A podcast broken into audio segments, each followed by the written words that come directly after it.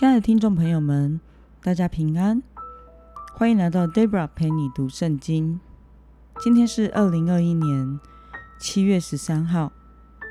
今天我所要分享的是我读经与灵修的心得。今天的主题是不要挑着听神的话语。我所使用的灵修材料是每日活水。今天的经文在耶利米书二十六章一到九节。我所使用的圣经版本是和合本修订版。让我们先来阅读今天的经文。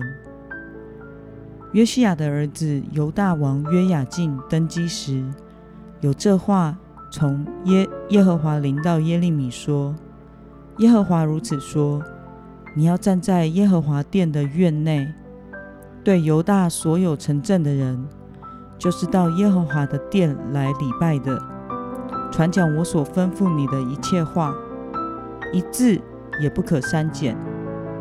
或者他们肯听从，个人回转离开恶道，我就改变心意，不将我因他们所行的恶，想要施行的灾祸。”降于他们，你要对他们说：“耶和华如此说：你们若不听从我，不遵行我在你们面前所设立的律法，不听从我一再差遣我仆人众先知到你们那里去说的话，你们果然没有听从，我就必使这殿如示罗，使这城成为地上万国所。”诅咒的耶利米在耶和华殿中所说的那些话，祭司、先知与众百姓都听见了。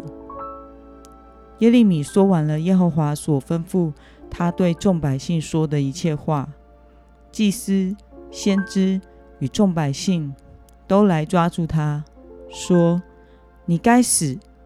你为何假借耶和华的名预言？”说这殿必如示罗，这城必荒废无人居住呢。于是众百姓都聚集到耶和华的殿中，围住耶利米。我们来观察今天的经文内容。神吩咐耶利米去做什么呢？从经文中二到三节，我们可以看到，神吩咐耶利米去站在耶和华的圣殿院内。对着所有来耶和华的殿礼拜的人，要他一字不漏的把上帝所要传达的话宣讲给他们听。那么，听到耶利米预言的祭司、先知和百姓有何回应呢？我们从经文的八到九节可以看到，这些祭司、先知和百姓听到了以后，非但没有听进去。并且说他是假借耶和华的名预言，抓住了耶利米，想要杀他。那今天的经文可以带给我们什么样的思考呢？为什么祭司、先知和百姓听见耶利米的预言之后，想要杀害他？我想是因为忠言逆耳吧。这些话。指出了他们不愿意面对的罪恶，并不是他们所想要听的，以至于心中恼怒，希望耶利米闭嘴，想要他死掉。那么，看到人们拒绝接受不合自己心意的神的话时，你有什么样的感想呢？今天在思考这段经文的时候，让我觉得。这是很可惜的一件事，在还有机会被提醒的时候，拒绝上帝的教导，以至于整个民族面临了严重的后果。当趁耶和华可寻找的时候去寻找他，其实犯罪后的人类本性都是不喜欢听那些自己被指正错误的话。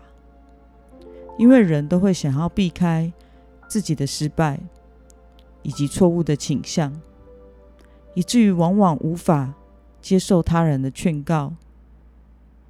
我们很需要求上帝使我们有一颗谦卑受教的心，才能勇敢的在上帝面前承认自己的错误，并且悔改。依靠上帝的恩典和不断的提醒，我们的生命才会渐渐的改变。不然，我们很容易总是把不想听的话自动删除、忽略过去，或是恼羞成怒，像祭司们、先知们，还有那些犹大百姓们那样。在 Debra 过去的侍奉中，使我发现一件有趣的事情：有些人因为一些问题会与传道人谈话，有些人在对话的过程中。虽然有他自己的主见想法，但他的心其实向着上帝是敞开的。当我们用心的聆听，以及用神的话语和上帝的智慧与他聊时，他听明白之后就会醒悟，会接受我们的劝导，以及按着上帝的心意为他来祷告。这样的人。通常生命会是一直进步的，每一个时期都会学好上帝给那个时期他的功课。渐渐的，他的生命改换一新。没过几年的时间，他就会成为教会中很坚固的基督徒以及侍奉者，也会成为别人的帮助。但是有些人。就不是这样了。他想要与传道人谈话的原因，也是因为发生了一些问题，但是他并不想要听到任何按真理劝导的回应。他只是想要诉苦以及抱怨，也希望我们可以站在他的立场去认同他，认同他。是没有问题的。这些事情的发生都是别人的问题。这样的人通常生命就不太会成长了。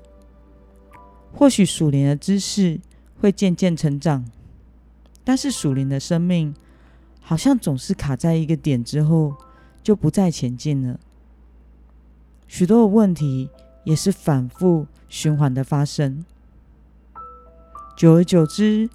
上帝也不再提醒他了，小组长和传道人也不再提醒他了，或者是不敢再提醒他了，而他还是为了原本的问题不断的苦恼着，忍受着痛苦，也因为他不改变，而使别人也忍受着痛苦。因此，唯有愿意谦卑自己。面对失误与自己的缺点和软弱，并且从错误中悔改，才能使我们拥有从神而来的新的生命。那么，今天的经文可以带给我们什么样的决心与应用呢？让我们一起来思考看看，最近是否有在哪些事上，明明知道上帝提醒你了？却没有接受的呢？今天你要如何谦卑的领受了神的话，而具体的回应神呢？但愿我们在神的话语面前有一颗柔软的心，愿意被神的话语触动和改变，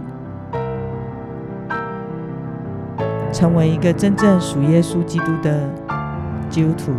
以及过着属耶稣基督的新生命，让我们一同来祷告。